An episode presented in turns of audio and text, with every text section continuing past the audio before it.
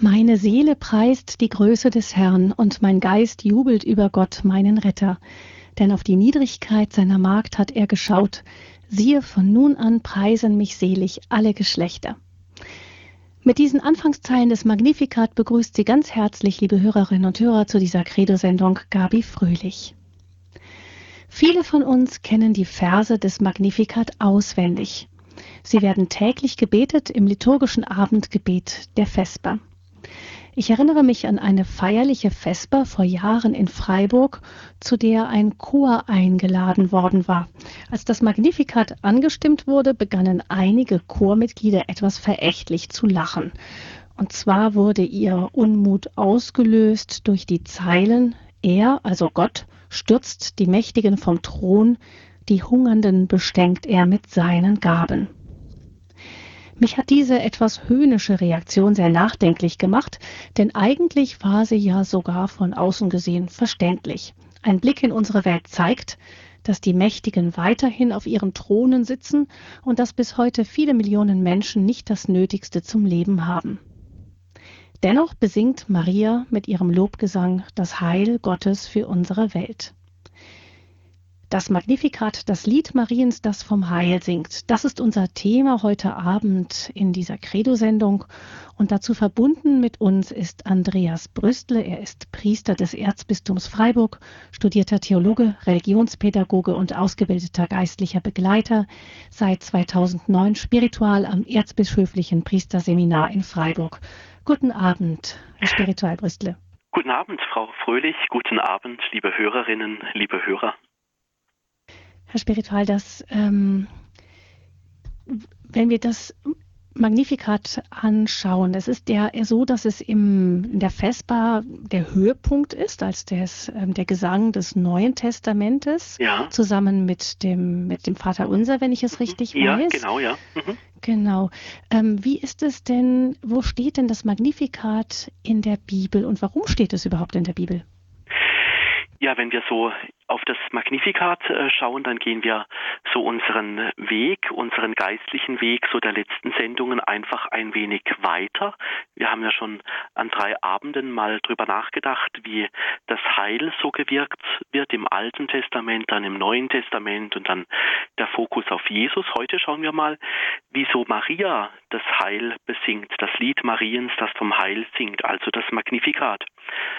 Wo steht das Magnifikat? Es steht im Lukasevangelium und zwar im ersten Kapitel bei den Versen 46 bis 55. Dort ist es angesiedelt, dort kann man es finden. Und es passt da auch gut herein, wenn wir so fragen, warum das Magnifikat dort äh, steht. Zum einen, weil Lukas er hat ein Interesse. Er will uns ja Jesus nahebringen, er will uns Jesus vorstellen. Und im Lukasevangelium passiert es so, dass der Lukas also alles dran setzt, damit deutlich wird in seinem Evangelium, Jesus ist der Heiland. Also einer, der die Welt heil macht und auch diesen Heiland oder diesen Weg vom Heil, den besingt auch Maria in diesem Lied im ersten Kapitel, Vers 46 bis 55. Also das ist so, dass das Magnifikat auf Erfahrungen zurückgreift, die viele, viele Menschen schon vorher gemacht haben. Das sind Erfahrungen des Heils, also dass Gott für uns sorgt, dass Gott Heil will für uns Menschen, dass er uns gut will, dass er uns innerlich gesund machen will. Und damit wir das Magnifikat da etwas besser verstehen, müssen wir in der Bibel noch ein wenig zurückblättern. Ich möchte einfach ein paar Beispiele vielleicht mal nennen, wo sich dieser Gott als derjenige, der Heilschaft anbahnt. Einiges ist vielleicht Ihnen schon, liebe Hörerinnen und Hörer, vertraut. Zum Beispiel aus dem ersten Buch Samuel im Alten Testament, erstes bis zweites Kapitel, wo es also darum geht, der Samuel, der wird dem Herrn geweiht und dann beginnt in 1 Samuel ähm, 1, 21 bis 28, in diesen Versen wird dann da der Samuel geweiht und dann folgt ein Danklied der Hannah, also die, die auch ein Loblied anstimmt auf Gott und da kommt zum Beispiel diese Formulierung, die wir auch im Magnificat finden, Gott ist unser Retter. Hannah macht die Erfahrung mit diesem Samuel, der ihr geschenkt wird, da erweist sich Gott als ihr Retter. Sie ahnt also, dass mit Samuel etwas Großes passieren wird. Oder zum Beispiel, Gott wird uns auch im Alten Testament als Retter vorgestellt im Psalm 18 in Vers 3. Also da finden wir genau dieselben Worte, dieselben Formulierungen, die da auch im Lukasevangelium vorkommen, die Maria da singt in diesem Psalm 18, dass Gott der Retter ist. Oder schauen wir mal in das Magnificat hinein, wenn es dabei Lukas 1 im Vers 48, wenn es da darum geht, dass Maria da sagt, auf die Niedrigkeit seiner Magd hat er geschaut.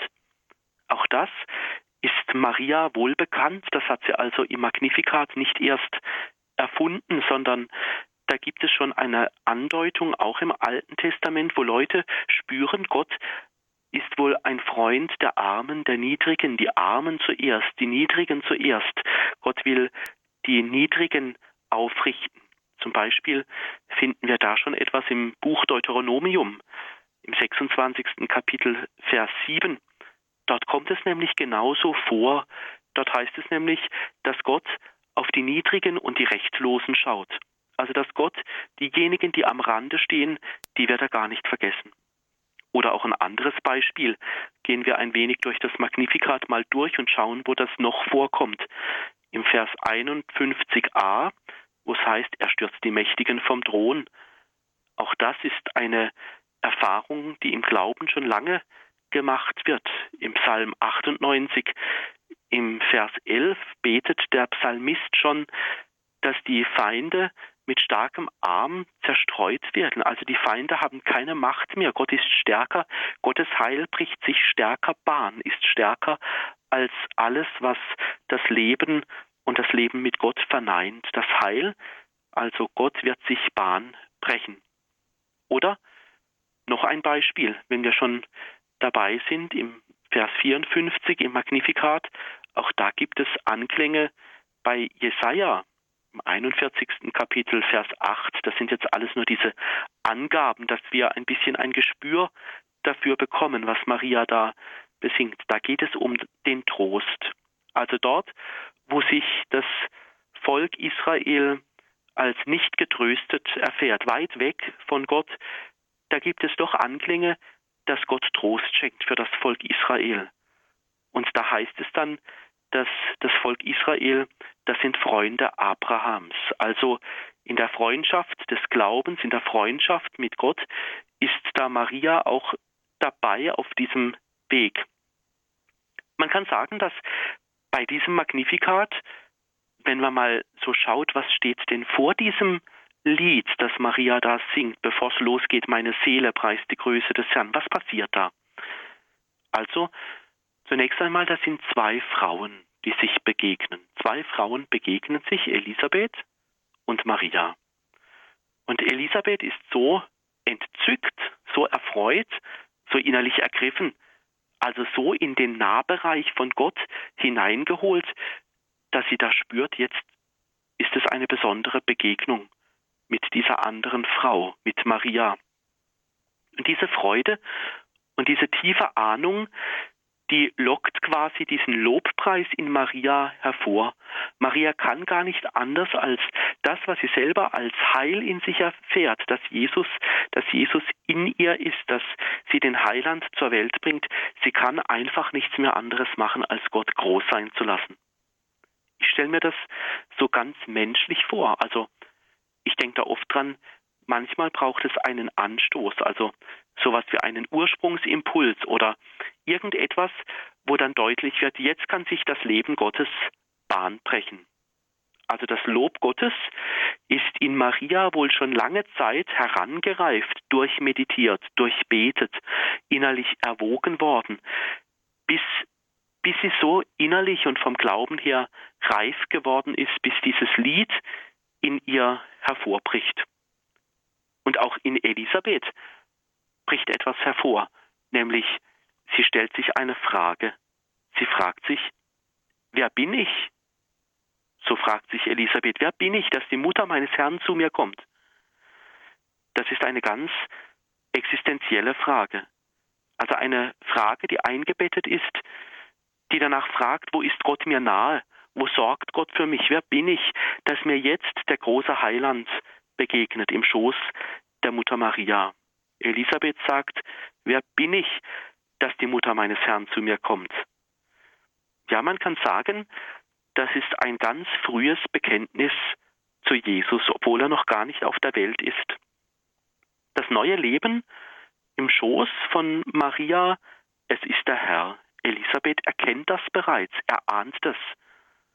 Und man kann sagen, das ist schon so eine ganz starke Würdigung oder ja, ich mag vielleicht mal sagen, das ist schon eine Anbetung des Herrn schon im Mutterschoß. Also Maria trägt den Messias in ihrem Schoß und Elisabeth ist so ergriffen, dass sie quasi anbetet. Also die Preisung der Elisabeth, also wer bin ich, dass die Mutter meines Herrn zu mir kommt und dass sie Jesus als den Herrn erkennt, das ist quasi so das i-Tüpfelchen, kann man sagen, dass es auch in Maria hervorbricht und sie all die Erfahrungen des Alten Testamentes zusammenrafft, zusammensucht aus ihrer Glaubensgeschichte, sich in Erinnerung ruft und dann diesen ganz neuen Lobpreis formuliert und sie in die jetzige Situation hinein anwendet. Das ist so der Ort in diesem Umfeld, in dieser Atmosphäre, auch im Blick auf das Alte Testament. Das ist so der Ort der Bibel des Magnifikats. Hm. Das ist also der Ort in der Bibel. Übrigens gibt es ja auch einen geografischen Ort, an dem dieses Magnifikat, an dem dieser Szene besonders gedacht wird, nämlich ein Karem. Das liegt ganz in der Nähe von Jerusalem. Da gibt es ein Heiligtum und da steht das Magnifikat auch in vielen Sprachen aufgeschrieben. Und wenn man dann so da steht und die Bibel vor sich hat, dann fragt man sich vielleicht, ähm, wie, wie ist denn das gekommen, dass dieser Lobgesang Mariens so ähm, aufgeschrieben wurde? Also man kann sich ja schlecht vorstellen, dass da jemand äh, gesessen und gelauscht hat und das mitgeschrieben hat. Ja, genau. Also ähm, so, also ein Diktiergerät oder so gab es damals noch nicht und so jemand, dass jemand da dabei war und das mitgeschrieben hat, so schnell, ähm, davon kann man auch nicht ausgehen und die Evangelien, die wollen ja eine Glaubensbotschaft sein und kein Gedächtnisprotokoll. Also äh, was wir da, was uns da im Magnifikat geschenkt äh, wird, das sind äh, also ins Wort gegossene Erfahrungen. Also dass Gott der Gott des Lebens ist und der, der sich immer wieder neu zuwendet, der immer wieder Heilswege findet, der das Volk nicht im Stich lässt. Und das ist die ja ins Wort gebrachte Glaubenserfahrungen. Dahinter verbergen sich Haltungen, also eine, eine Haltung, eine Lebenshaltung, eine Lebensentscheidung, mit Gott zu leben. Oder das ist eine innere Einstellung, Gott als den Herrn anzuerkennen und aus diesen Glaubenserfahrungen des Alten Testamentes äh, zu, zu leben. Und so kann man sagen, aus all diesen Glaubenserfahrungen ist dieses schöne Lied, dieser schöne Hymnus äh, im Neuen Testament dann entstanden. Also man kann sagen, es ist eine Zusammenfassung vieler Glaubenserfahrungen, die viele, viele Menschen vorher schon gemacht haben. Eine Erfahrung, die Maria quasi nochmal zurückstrafft, also zurückbündelt und dann quasi neu formuliert, ja, so wie viele, viele Menschen vorher, so hat sie auch Gott als den Gott des Lebens kennengelernt. Gott, der Leben weckt, Gott, der den Heiland in ihr weckt und werden lässt. Also der Evangelist, der hat es da ganz geschickt gemacht, nämlich er hat diese Erfahrungen einfach zusammengetragen und er hat sie etwas aufbereitet. Und man kann sagen, was Maria so seelisch bewegt hat, wo Gott äh, in ihr wirkt, äh, das hat der Evangelist nochmal so zusammengefasst und Maria auf die Lippen gelegt, also dass dieses innere Bewegung, diese, diese Erfahrung, die sie gemacht hat, dass das über die Lippen Mariens kommt. Das wollte der Evangelist Lukas einfach nicht in Vergessenheit geraten lassen, dass Maria da in einer großen Glaubenstradition steht, dass Maria diejenige ist, die, die den Alltag zu deuten weiß und dass aus all diesen Erfahrungen dann dieses Lied über die Lippen Mariens kommt. Man kann sagen, dieses Lied ist sowas wie ein Dankhymnus, also ein festliches Lied, ein großes Danklied über die gnadenhafte Erwählung Mariens. Also wenn Maria das Magnificat singt, da schwingt in ihr ja noch ganz viel mit. Wenn der Lukas da diese Erfahrungen des Alten Testamentes, die ich vorhin genannt habe, so zusammenträgt, dann kommt etwas, schwingt etwas mit, dass da in Maria auch durch die Verkündigungsszene, wo der Engel zu Maria kommt und sagt, dass sie Jesus zur Welt bringen soll, das hat etwas mit Erwählung zu tun, etwas ganz Schönes, etwas vom Himmel. Das Magnificat ist also seitdem ein Lied, das um die Welt geht. Die Menschen haben sich in diesem Glaubenszeugnis Mariens immer wieder gefunden, also bis heute, dass äh, die Kirche in der Vesper immer wieder dieses Magnifikat betet. Aber nicht nur so oft betet, sondern in der Liturgie ist das oft der Gesang, der ganz feierlich vorgespielt wird, ganz feierlich gesungen wird, zusammen mit dem Vater Unser. Dass also da diese Glaubensgewissheit und dieses Glaubenszeugnis Mariens einfach nicht in Vergessenheit gerät. Also diese Worte Mariens zu leben, den Glauben mit Gott auszuprobieren und diesen Glauben quasi auch zu leben, das gibt Kraft. Und das Magnificat ist deshalb auch gut, dass es diesen Hymnus gibt, weil es ist ein Glauben, an dem man sich festmachen kann. Also die tiefe innere Gewissheit, dass Maria uns in diesem Lied zusagt, Gott wirkt das Heil, auch in deinem Leben. Also auch so, wie immer es auch verlaufen mag, wie immer es auch sich entwickelt hat, auch wenn ich meine, mein Leben ist vielleicht phasenweise irgendwie verkorkst oder es ist nicht so gelaufen, wie man es sich selber vorstellt. Da singt Gott dieses, da singt Maria dieses Lied des Heiles mit hinein. Also, wenn es um die Frage geht, wer hat das aufgeschrieben oder wer hat da mitgehört, dann kann man sagen, ich sage das gerne so, natürlich hat der Evangelist Lukas in Worte gebracht, aber wer mitgehört hat bis heute, das ist die Kirche. Also so all diese seelischen Bewegungen bei Maria, diese Zuversicht auf Gottes Heil, diese Erfahrung, Gott lässt die Armen und die Benachteiligten nicht im Stich, das hört die Kirche bis heute. Die Kirche hört quasi bis heute in der Stundenliturgie immer wieder Maria zu, was so ihre Glaubenserfahrungen sind.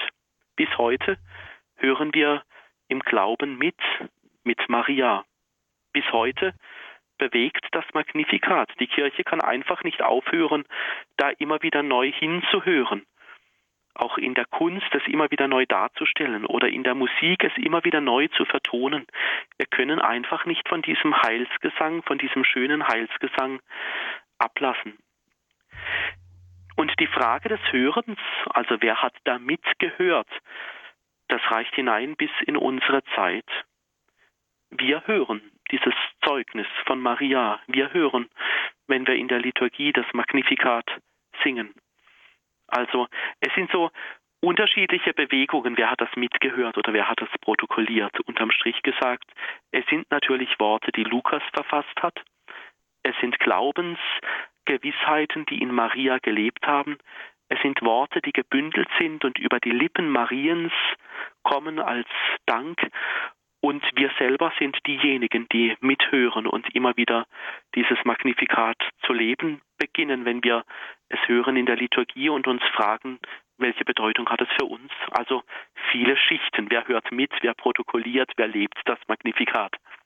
Hm, das erinnert mich an das Motto des letzten Papstbesuches in Deutschland mit Benedikt XVI. Wer glaubt, ist nie allein, ist mhm. nicht alleine. Ja. Das heißt, auch Maria war nicht alleine im Glauben und mhm. genauso sind wir es auch nicht und wir beten es wieder mit diesen Worten, die uns von ihr überliefert sind. Also ja.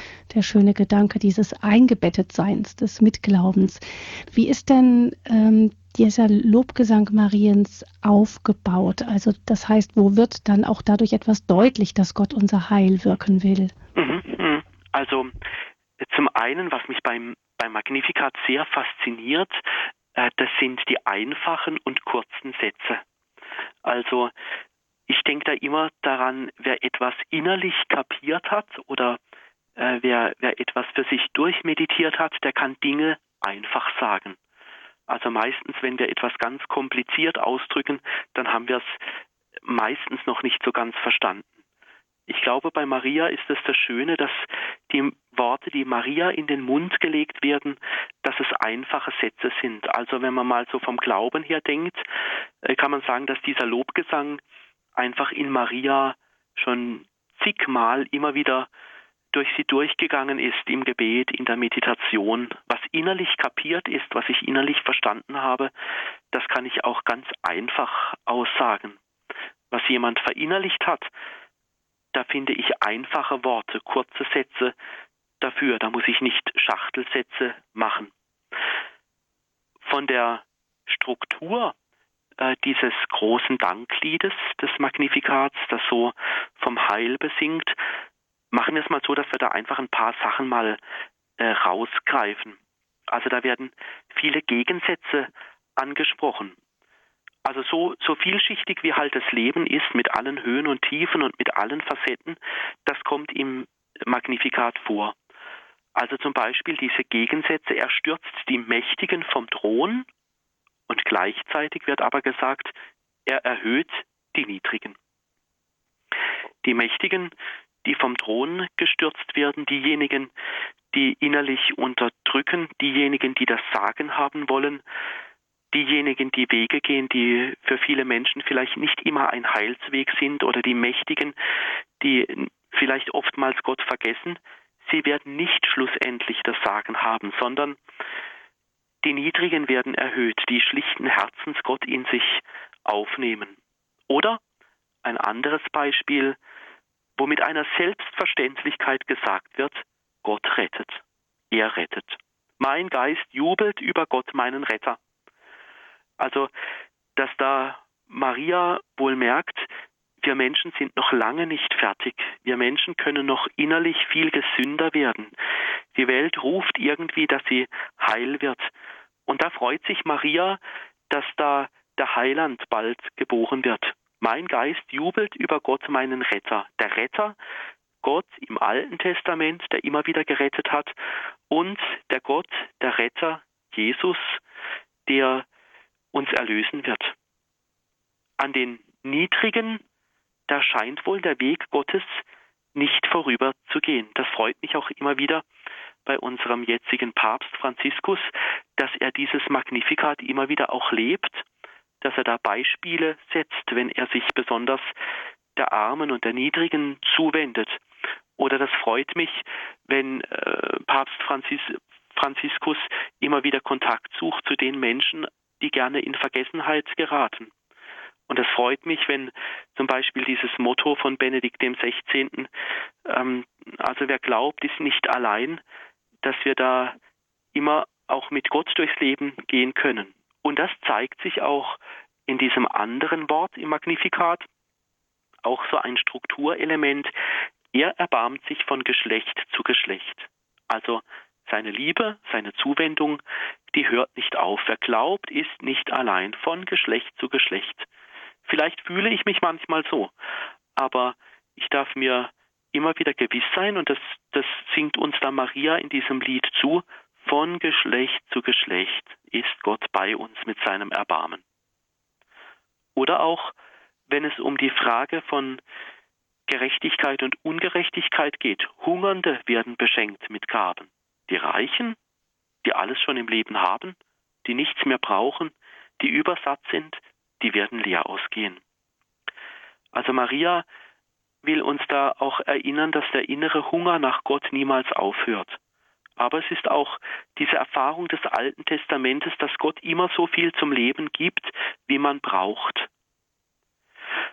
Zum anderen als Strukturelement, wie das Magnificat so geworden ist, kann man sagen, da steckt ja auch ganz viel drin von den Propheten. Ganz am Anfang habe ich ja diese vielen Bibelstellen genannt. Da waren noch einige Bibelstellen dabei von Propheten. Also, wo es darum geht, diese Propheten, die wollten einfach nicht aufhören zu glauben, dass die Rettung sich erfüllt. Diese Propheten, die wollten einfach nicht aufhören zu glauben, der Bund, den Gott geschlossen hat, der erfüllt sich, der wird immer mehr wahr, dieser Bund mit Gott zählt etwas.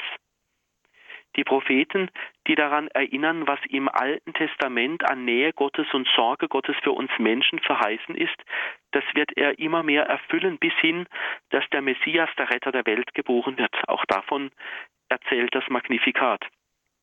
Ich sage gerne, das ist so mein geheimer Name für das Magnifikat. Es ist ein Erfüllungslied der Zuwendung Gottes. Das sage ich so gerne für mich selber, wenn ich so Magnifikat äh, höre und wenn ich es immer wieder bete. Es ist ein Erfüllungslied der Zuwendung Gottes. Gott lässt einfach nicht nach, uns nahe zu sein. Er will, dass wir diesen Gesundungsweg mit ihm gehen. Und das Schöne dabei, das ist für mich auch nochmal so ein Strukturelement, ähm, das würde ich fast sagen. Maria ist eine, sie versteht die Zeichen der Zeit zu deuten. Also sie ist eine, sie kennt diese Glaubenserfahrungen. Maria kennt auch ihre eigene Lebens- und Glaubensgeschichte, ihre Berufungsgeschichte, beginnend mit dem Engel der Verkündigung. Und sie weiß diese alltäglichen Ereignisse auch zu deuten. Also Maria kann man sagen, sie wird uns im Magnifikat vorgestellt als eine Spurenleserin, eine Spurenleserin in den Erfahrungen, die man mit Gott machen kann, dass er beschenkt, dass sein Erbarmen nie aufhört, dass er die Hungernde nicht alleine lässt, dass er einfach derjenige ist, der Rettung schenkt. Also diese Erfahrungen, die lernt Maria im Magnifikat zu lesen und auf ihr eigenes Leben hin zu deuten. Soweit vielleicht mal so ein paar Strukturelemente oder so ein paar Schwerpunkte, die da in diesem, in diesem Lied so vorkommen.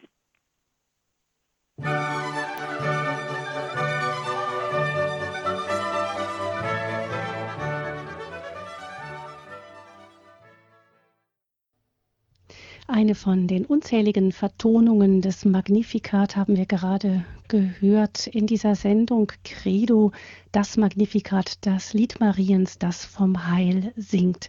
Wir sind verbunden mit Spiritual Andreas Brüstle aus Freiburg. Und ja, wir haben einiges nun gehört darüber, wie das, ähm, als warum das Magnifikat vom Heil singt, warum Maria diese Worte von dem Evangelisten Lukas in den Mund gelegt wurden. Jetzt stellt sich die Frage, Maria besingt ja, wie Gott heilsam ist. Das muss sie aus ihrem Glaubensschatz haben. Und wir fragen uns da, wo hat Maria das gelernt? Also wo kommt das in ihrem Leben vor, dass Maria diesen Gott hat, auf den sie vertrauen kann und der heilsam ist? Ja, wenn wir da in die Bibelstelle, also bevor das Magnifikat äh, beginnt, wenn wir da mal hineinschauen, da geht es ja zunächst um diese Begegnung dieser beiden Frauen, also äh, die Mutter des Täufers und die, die Mutter Jesu, also Maria. Also was bei beiden Frauen von ihrer Geschichte her auftaucht, also rein lebensgeschichtlich ist, dass Gott heilsam ist im Leben dieser beiden Frauen. Ich stelle mir das gerne auch so vor, wenn ich diese äh, Bibelstelle vor meinem Inneren so etwas entstehen lassen, auf die innere Bühne mal gehe, dass diese Frauen sich erzählen, wie sie, wie sie Gott erfahren haben, ganz menschlich. Und dass das ja schon ein Glaubenszeugnis dieser beiden Frauen ist, dass sie sich gegenseitig anvertrauen. Also beide Frauen, die beginnen so das Handeln Gottes in ihrem Leben etwas anzuschauen, sich zu erzählen und dann entsteht plötzlich in diesem Erzählen eine ganz große Tiefe. Also, wo sie quasi durch ihr Erzählen und ihre Begegnung in diese Tiefe, in dieses Geheimnis der Nähe Gottes hineingezogen werden. Und zum anderen werden sie in diesem Gespräch ganz weit, also Erfahrungen werden zusammengetragen, wo sie sich vielleicht erzählen, was sie aus dem Alten Testament so kennen, Psalmworte oder äh, Sätze von Propheten. Und das Herz wird innerlich immer weiter, wenn sie so ihre Erfahrungen zusammenlegen, dass sie beide erahnen, Gott handelt, Gott wirkt, Gott hat einen Heilsweg vor. Und das Magnifikat ist im Grunde eine, eine Antwort, also eine Antwort auf das Handeln Gottes, so wie Gott eben heilsam ist. Also die Antwort wird heilsam, das Magnifikat wird heilsam für alle, die nach Gott fragen. Jeder, der heute das Magnifikat betet und liest, bekommt quasi eine kleine Einführung da hinein, was diese Frauen sich wohl erzählt haben und was in Maria lange herangereift ist. Also das ist die Erfahrungen, ja, es geht, auf Gott zu vertrauen. Ja, es geht, Gott lässt mich nicht im Stich. Ja, es geht, Gott handelt dort, wo die eigenen Kräfte versagen. Ich habe so gerne bei Magnificat immer diesen Satz im Hinterkopf, ein, einen alten Satz, wo wir auf eigene Kräfte bauen, sinkt jedes Hoffen und Vertrauen. Also Maria lenkt die, den Blick ganz auf Gott, von Gott her denken, von Gott her leben, sich von Gott heilen lassen. Dort, wo wir oft selber verkrampft am eigenen Leben herumbasteln und uns nicht beschenken lassen, da wird es oft nichts oder es wird sehr krampfig oder so. Das Leben, das wird so oft verkrampft. Aber dort, wo wir uns von Gott die Dinge des Lebens schenken lassen, dort wird es doch irgendwie schöner. Das ist die Erfahrung, das ist so wie ein Gebetsschatz des Lebens, wo Maria daraus schöpfen kann aus Gott, also nicht aus sich selber.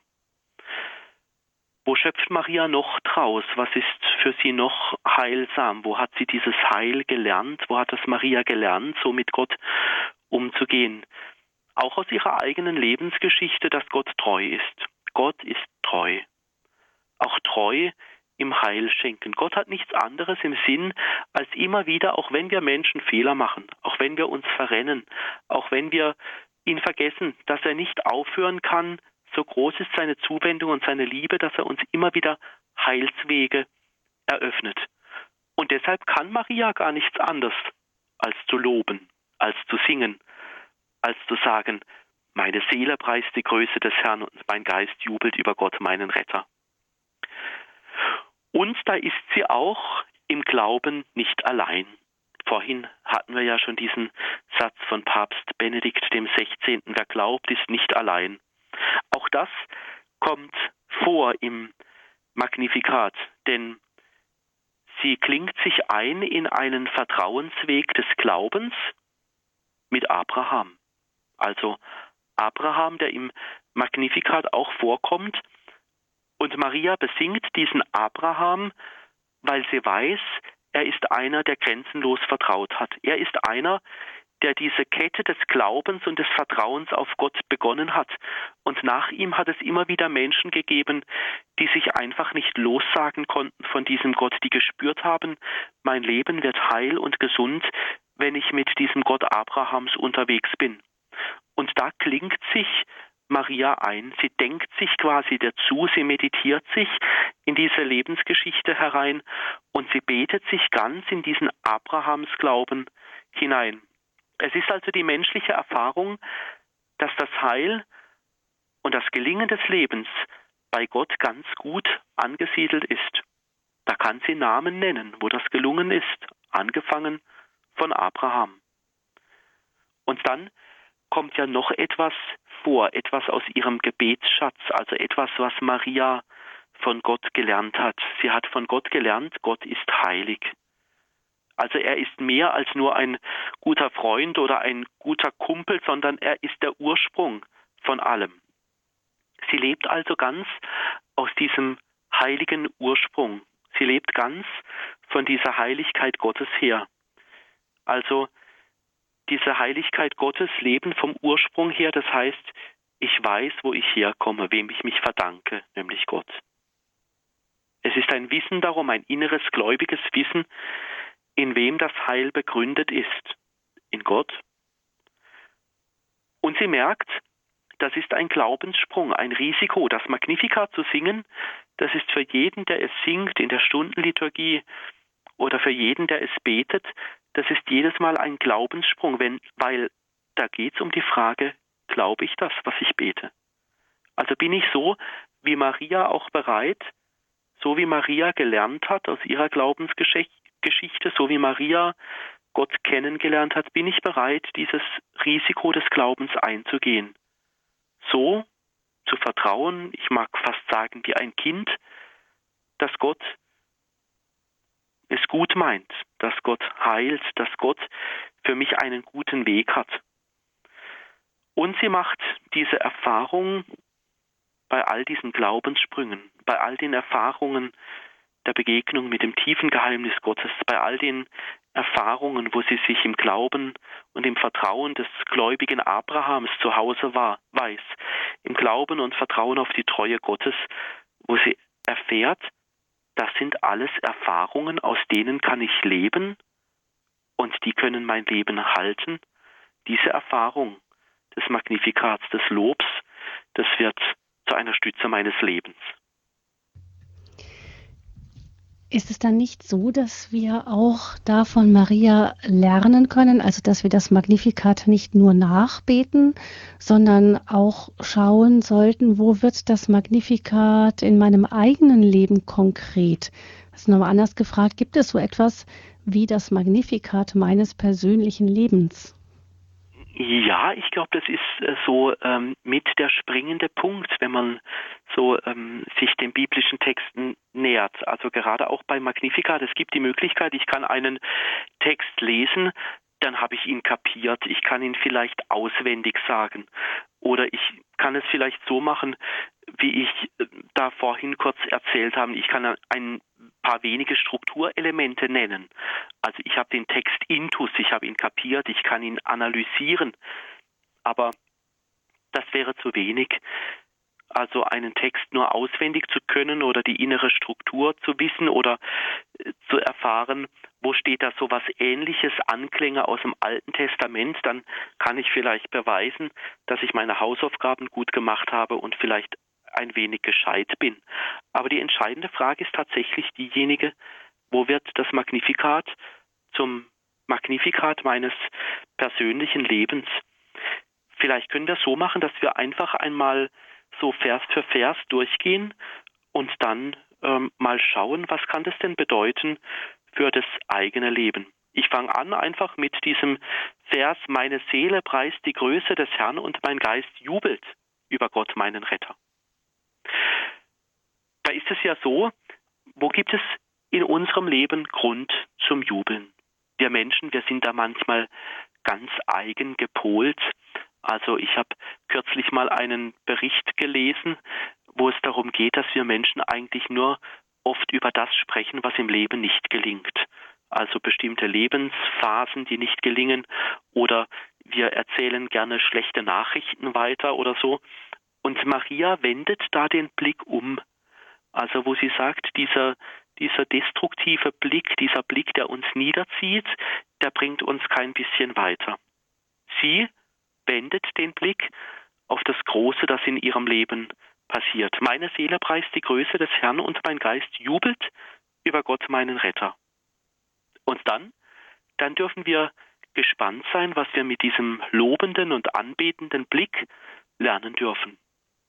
Maria sagt dann, dann, wenn ich Gott lobe, wenn er groß ist in meinem Leben, wenn ich ihn als meinen Retter erkannt ist, wenn ich einen positiven Blick nach vorne richte, dann werde ich auch aufmerksam auf die heilsamen Wege Gottes, nämlich, denn auf die Niedrigkeit seiner Magd hat er geschaut. Siehe, von nun an preisen mich alle Geschlechter.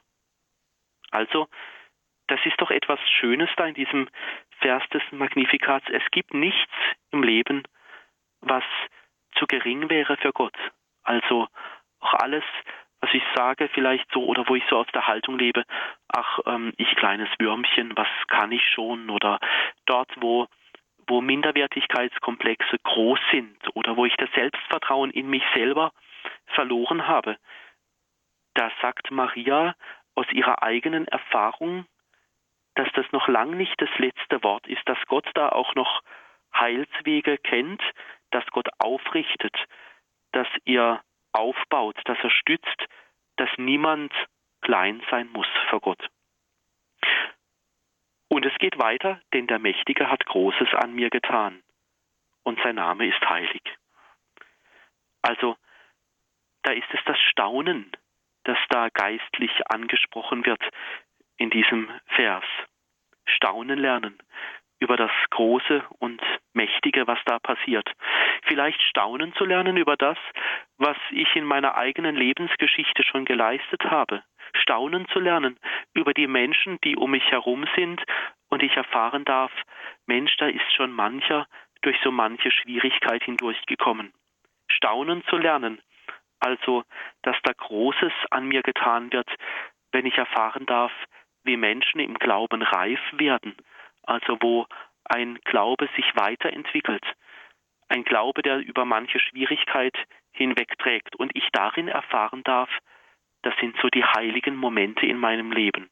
Also wo ich spüre, da ist Gott da.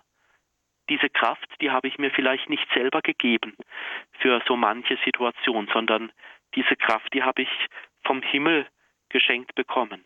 Sein Name ist heilig. Er erbarmt sich von Geschlecht zu Geschlecht über alle, die ihn fürchten. Auch hier, wie vorhin schon angedeutet, wer glaubt, ist nicht allein. Von Geschlecht zu Geschlecht, immer, immer, immer, immer wendet sich Gott uns zu. Er will einfach nicht von uns lassen, weil er uns liebt. Er will einfach uns nicht verlassen, weil er weiß, weil wir Menschen uns sonst irgendwie verrennen in unserem Leben. Und er will da sein, sein Erbarmen ist da über allen, die ihn fürchten. Bei diesem Fürchten, da muss man jetzt gut aufpassen. Also wenn wir sagen, wir fürchten uns, dann heißt es oft, ich habe irgendwie Angst oder äh, ich muss mich irgendwie zurückziehen oder das ist so ein, ein Gefühl, das eng macht. Aber in der Sprache der Bibel heißt Gott zu fürchten, also ihn anerkennen. Das hatten wir auch in einer der Sendungen, wo es um die Heilswege Gottes im Alten und Neuen Testament ging, hatten wir da schon mal mit diesem Wort ein wenig zu tun, wo es darum geht, Gott Gott sein zu lassen, ihn in seiner Größe anzuerkennen und ihm etwas zutrauen. Also ich sage zum Beispiel immer morgens in meinem Morgengebet, wenn ich so auch in den Kalender schaue, jetzt ist dies und jenes und dieser Termin und jener Termin, und dann sage ich immer auch wieder, Gott, ich traue dir zu, dass diese Begegnungen gut werden. Ich traue dir zu, dass mit deinem Segen die richtigen Worte gesprochen werden. Gott, ich traue dir zu, dass die Menschen um mich herum im Glauben und so persönlich wachsen dürfen. Gott fürchten heißt also Gott etwas zutrauen, kindlich auf ihn zu vertrauen. Er vollbringt mit seinem Arm machtvolle Taten, er zerstreut, die im Herzen voll Hochmut sind. Also auch hier die Armen zuerst, zuerst diejenigen, die bedürftig sind. Vielleicht ist das für uns Glaubende eine große Herausforderung, mal zu schauen, wo sind denn diejenigen, ja, die im Leben zu kurz gekommen sind? Wo dürfen wir so quasi der verlängerte Arm in Anführungszeichen, der verlängerte Arm Gottes sein, um heilsam zu sein für Menschen. Wie können wir heilsam sein? Also zum einen können wir das Magnifikat leben durch ein gutes Wort, das wir jemandem mit auf den Weg geben in den Tag. Wie gut tut es doch, ein gutes Wort mitzubekommen. Oder heilsam können wir sein, wenn wir irgendwas erfahren von jemandem, der es gerade schwer hat, dass wir sagen können, ja, ähm, ich, ich bete für dich. Oder jemand hat mir kürzlich erzählt, immer wenn er irgendwo von jemandem eine Not mitbekommt, also dass irgendetwas schwierig ist oder schief läuft im Leben, dann sagt derjenige immer, ich zünde für dich eine Kerze an bei der Mutter Gottes in einer Kirche. Also das sind ja die schönen Zeichen der Verbundenheit, dass in den schwierigen Dingen, dass wir da nicht allein gelassen sind. Also mit seinem Arm vollbringt er machtvolle Taten. Da dürfen wir gerne dazu denken. Ich bin ein verlängerter Arm Gottes. Ich darf auch heilsam sein für andere. Er stürzt die Mächtigen vom Thron und erhöht die Niedrigen. Auch da wird diese Reihe noch einmal fortgesetzt. Also, dass da diejenigen, die das Sagen haben, die, die scheinbar die Welt regieren oder die scheinbar in unserem Leben so Macht über uns haben, dass es da noch andere Wege gibt, dass niemand unterdrückt, unterdrückt sein muss, dass Gott die, die zu kurz kommen, schlussendlich nicht vergisst. Und die Reihe hört immer noch nicht auf, immer noch die Zuwendung zu den Benachteiligten. Die Hungernden beschenkt er mit seinen Gaben und lässt die Reichen leer ausgehen. Auch da nochmal etwas Ähnliches. Wer hungert, bekommt. Gaben werden geschenkt. Auch da kommt im Magnifikat das Wort der Gaben vor. Ich kann mir das Leben und das Heil nicht verdienen, sagen an dieser Stelle die Exegeten, sondern diese Heilszusage, also dieses Heil, das von Gott kommt, ist eine Gabe, ein Geschenk. Also Exegeten, das sind die, die sich ganz intensiv mit der Bibel auseinandersetzen und immer wieder danach fragen, was diese Verse, diese Sätze, die da geschrieben sind, was die bedeuten. Also Gott verdienen kann ich nicht. Ich kann noch so viel beten, noch so viel tun. Letztendlich ist ein Leben mit Gott immer ein ganz großes Geschenk. Vielleicht können wir da beim Beten des Magnifikat selber mal dran denken, wo habe ich denn in meinem Leben solche Gaben empfangen? Liebe Menschen, die an meiner Seite sind, oder Menschen, die mir weiterhelfen, oder Menschen, mit denen ich beten kann. Viele Leute, mit denen ich zu tun habe, die sagen, ich habe niemand, mit denen ich beten kann. Und die sagen, es wäre eine wunderbare Gabe Gottes und viele beten darum, dass sie jemanden haben, wo sie Gebetsgemeinschaft haben können. Und da bin ich dankbar, dass diese Gabe des Gebetes in ganz vielen Kirchen so immer wieder geschenkt wird, wo man sich selbstverständlich einklinken kann in Gebetskreisen, in Lobpreisgruppen, in der Feier der Eucharistie, in der Anbetung oder in den unzähligen Rosenkranzgruppen, die es in den vielen, vielen Kirchen gibt. Er nimmt sich seines Knechtes Israel an und denkt an sein Erbarmen. Da ist Israel ein konkretes Volk, das Volk Gottes gemeint, diejenigen, die da aufgebrochen sind, mit Gott einen Weg zu gehen. Vielleicht sind wir selber auch im Glauben unterwegs. Vielleicht gibt es den ein oder anderen Zuhörer oder Zuhörerin, die sich fragt, wie will mein Glaube weitergehen? Welches Gebet ist gerade mein Lieblingsgebet? Welche Bibelstelle will ich intensiver leben? Welche Bibelstelle will ich tiefer meditieren, um mehr von Gott kennenzulernen? Also diesen Weg zu gehen, so wie das Volk Israel einen Glaubensweg gegangen ist. Also dieses Erbarmen wird besungen, das er unseren Vätern verheißen hat, Abraham und seine Nachkommen auf ewig. Es wird immer konkreter. Zuerst war es ein Volk. Die Väter werden genannt, die Väter der Heiligen Schrift. Und dann, dann wird's persönlich, Abraham. Also von fast möchte ich sagen etwas abstrakt vom Volk wird etwas kommt es etwas näher die Väter des Glaubens und dann dann wird's ganz persönlich nämlich Abraham. Unser Glaube, der wurzelt in diesem tiefen Vertrauen. Also auch da, wo ich sagen kann, wo gibt's denn so etwas wie, in Anführungszeichen sage ich jetzt, einen Abraham in meiner Umgebung? Von wem habe ich meinen Glauben kennengelernt? Wer ist für mich eine Abrahamsgestalt, der für Glauben und Vertrauen steht? Vielleicht ist es der Pfarrer, vielleicht ist es jemand aus einem Gebetskreis, vielleicht ist es jemand, der ganz authentisch, also ganz echt lebt und wo man spürt, der hat in seinem Leben etwas vom Evangelium verwirklicht. Das sind für mich solche Abrahamstypen, bei denen man Glauben lieben, hoffen lernen kann. Und dann zum Schluss, wenn wir so im neuen Gotteslob schauen und wie es auch in der Stundenliturgie immer wieder vorkommt, da unter der Nummer 631 Abschnitt 4 im neuen Gotteslob, dann kommt das Ehre sei dem Vater, so wie es in der Stundenliturgie gesungen wird. Nachdem wir all diese persönlichen Lebenssituationen, diese unterschiedlichen Heilswege durchmeditiert haben, da gibt es keine andere Wahl, als Gott nochmal die Ehre zu erweisen. Ehre zu erweisen, groß sein lassen, ihn anzubeten und, das ist auch nochmal das persönlich gelebte Gebet, auch zu sagen, ich will Gott als den Gott meines Lebens annehmen und mit ihm zu leben versuchen.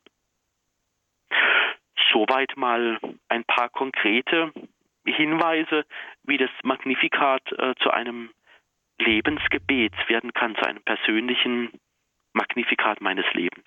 Hm. Ich denke, das sind schon eine ganze Menge Impulse, die wir von Spiritual Andreas Brüstle bekommen haben zum Magnifikat, dem Lied Mariens, das vom Heil singt. Vielen herzlichen Dank dafür Ihnen. Und nun sind Sie wieder dran, liebe Hörerinnen und Hörer, mit Ihren Fragen natürlich. Aber vielleicht möchten Sie uns auch selbst erzählen, was das Magnificat für Sie persönlich bedeutet. Oder Sie erzählen uns, wo Sie Gottes Heil in Ihrem Leben erfahren haben.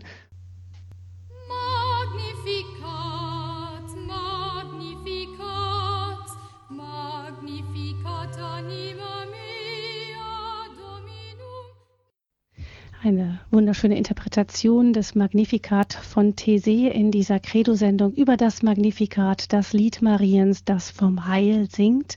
Wir haben Gedanken dazu gehört von Spiritual Andreas Brüstle aus Freiburg und Frau Noss aus dem Saarland ist die erste Hörerin und die uns erreicht hat. Guten Abend, Frau Nuss. Guten Abend. Guten Abend. Ich habe Ihren Bericht gehört am, Fern am Telefon, auch am Radio. Und ich, ich möchte sagen, dass ich heute Morgen eine Erfahrung gehabt habe, sehr schöne Erfahrung, und dass ich sofort gesagt habe, meine Seele preist die Grüße des Herrn. Das ist ja wunderschön. Das Möchten Sie ja? uns von dieser Erfahrung erzählen, Frau Nuss?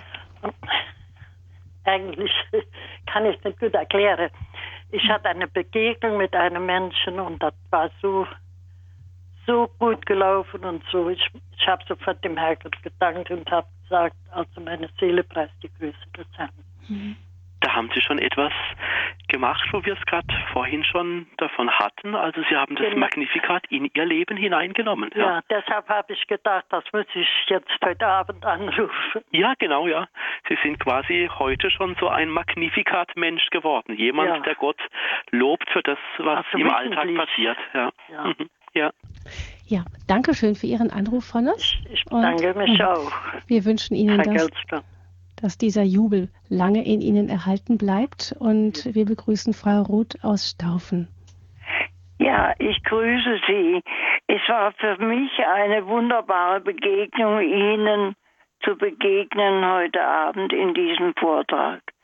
Schön. Aber ich bin schon ziemlich alt und ich muss, muss sagen, ich habe, ich hatte Begegnungen, die mich immer wieder an die Begegnung Maria Elisabeth erinnert haben. Mhm. Es, es ist, man kann, wenn man einem Menschen begegnet, sofort spüren, da ist irgendetwas, ja. was Ähnlichkeit, ähnlich ist mhm. mit ja. dem. Mhm. Ja. Man muss dann Gott danken. Gott danken, dass man solchen Menschen begegnen darf. Mhm. Das ist in meiner Familie, das ist auch bei Menschen, die ich vorher ganz anders eingeschätzt habe. Plötzlich spüre ich, da ist ja etwas, das kann nur von Gott kommen. Mhm. Das kann nur von eben von Maria kommen. Ich liebe Maria liebe diese Begegnung mit Elisabeth und habe große Hochachtung davor. Diese beiden Frauen, dass diese Elisabeth gespürt hat, da ist da ist der Herr, da ist der Messias gegenwärtig. Mhm. Das ist ein wunderschönes Glaubenszeugnis. Ich habe gerade die Bibel vor mir liegen und das ist diese Stelle, die Sie gerade erzählt haben aus dem Lukasevangelium im ja. ersten Kapitel Vers 41. Also als Elisabeth den Gruß Marias hörte, hüpfte das Kind in ihrem Leib. Da wurde ja. Elisabeth vom Heiligen Geist ja. erfüllt. Also diese Erfahrung, dass diese Begegnung, dass es Menschen gibt, wo man spürt, jetzt begegnet mir in jemandem etwas vom Himmel, etwas von Gott her. Ja. ja. Da wird etwas heil, da wird etwas gut, da macht etwas innerlich weit und schön. Ich habe das auch empfunden, als ich meine fünf Kinder getragen habe. Mhm. Da war das auch so. Mhm. Und das war wunderbar. Und ich habe heute fünf gläubige Kinder. Mhm. Wir treffen uns jetzt wieder am Freitag und wir loben und preisen Gott. Und ich möchte Ihnen danken für die Gedanken, die Sie für über Maria und Elisabeth im Hintergrund mit Jesus Christus gebracht haben. Gerne, gerne, danke. Danke Ihnen ganz herzlich, Frau Ruth, und einen wunderschönen gesegneten Abend nach Staufen Ihnen. Dankeschön. Ja. Herr Spiritual, das ist ja, ähm, das ist ja wirklich etwas, was wir vielleicht nachvollziehen können, besonders wenn, nachdem unsere Hörerin das jetzt so eindrücklich geschildert hat, dass es manchmal so Begegnungen gibt, die wirklich dieser Magnificat-Begegnung ähneln, dass wir Menschen begegnen und merken, da, da rührt mich was an und da spüre ich, ähm, Frau Ruth hat es eine Seelenverwandtschaft so ähnlich genannt, aber mhm. vielleicht auch das, was Sie sagten, einfach, man spürt einfach, da lebt jemand aus der gleichen Quelle wie ich. Ja, genau. Also so diese, diese Erfahrung, da begegnet mir jemand und es ist sofort eine Ahnung, eine, eine Intuition, ein tiefes inneres Gefühl, eine tiefe innere Verbindung oder so da, wo man spürt, jetzt sind wir im selben Geist versammelt. Etwas mhm. ist da zwischen uns, was uns verbindet. Da ist etwas, was uns, ja, was eine Gabe des Himmels ist, ja, was von Gott kommt. Hm.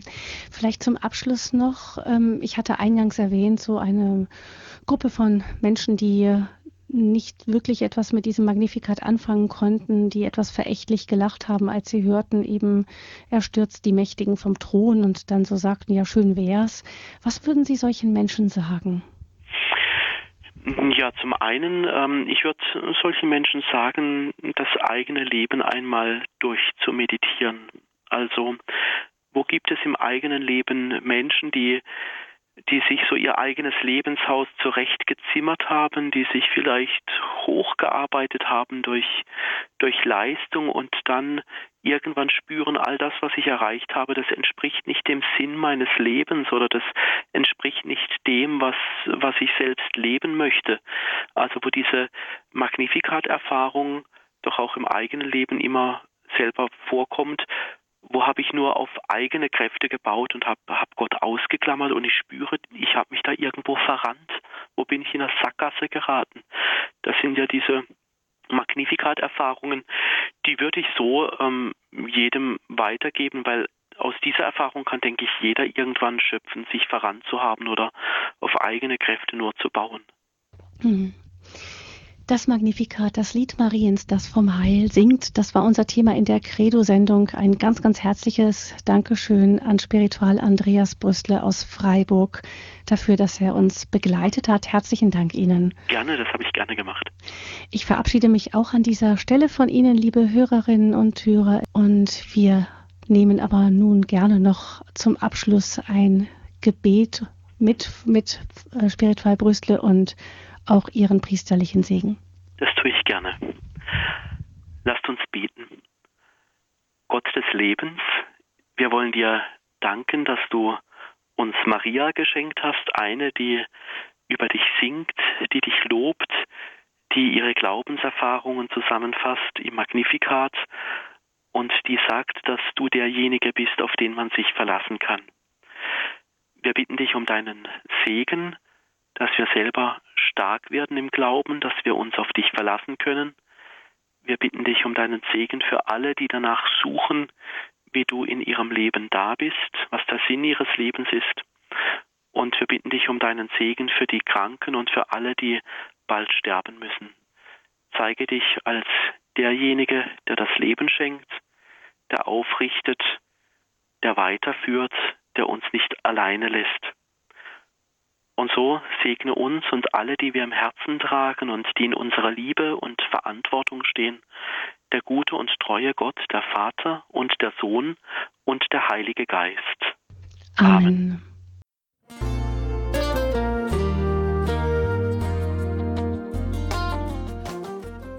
Liebe Zuhörerinnen und Zuhörer, vielen Dank, dass Sie unser CD- und Podcast-Angebot in Anspruch nehmen. Wir freuen uns, dass unsere Sendungen auf diese Weise verbreitet werden. Dieser Dienst ist für Sie kostenlos. Für uns ist er allerdings mit einem nicht unerheblichen finanziellen Aufwand verbunden. Deshalb sind wir für jede Spende dankbar. In Deutschland können Sie diese bei der Ligabank Regensburg überweisen auf das Konto 7615515. Ich wiederhole 7615515.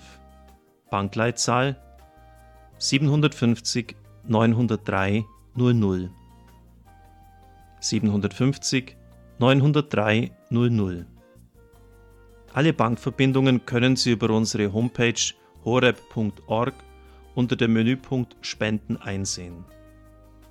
Dort besteht auch die Möglichkeit, online zu spenden natürlich nach den neuesten Sicherheitsstandards. Sie können diese Informationen auch bei unserem Hörerservice unter der Telefonnummer 08323 9675 110 erfragen. Von Montag bis Freitag von 9 bis 12 und 13 bis 16 Uhr. Vergelt's Gott für Ihre Unterstützung.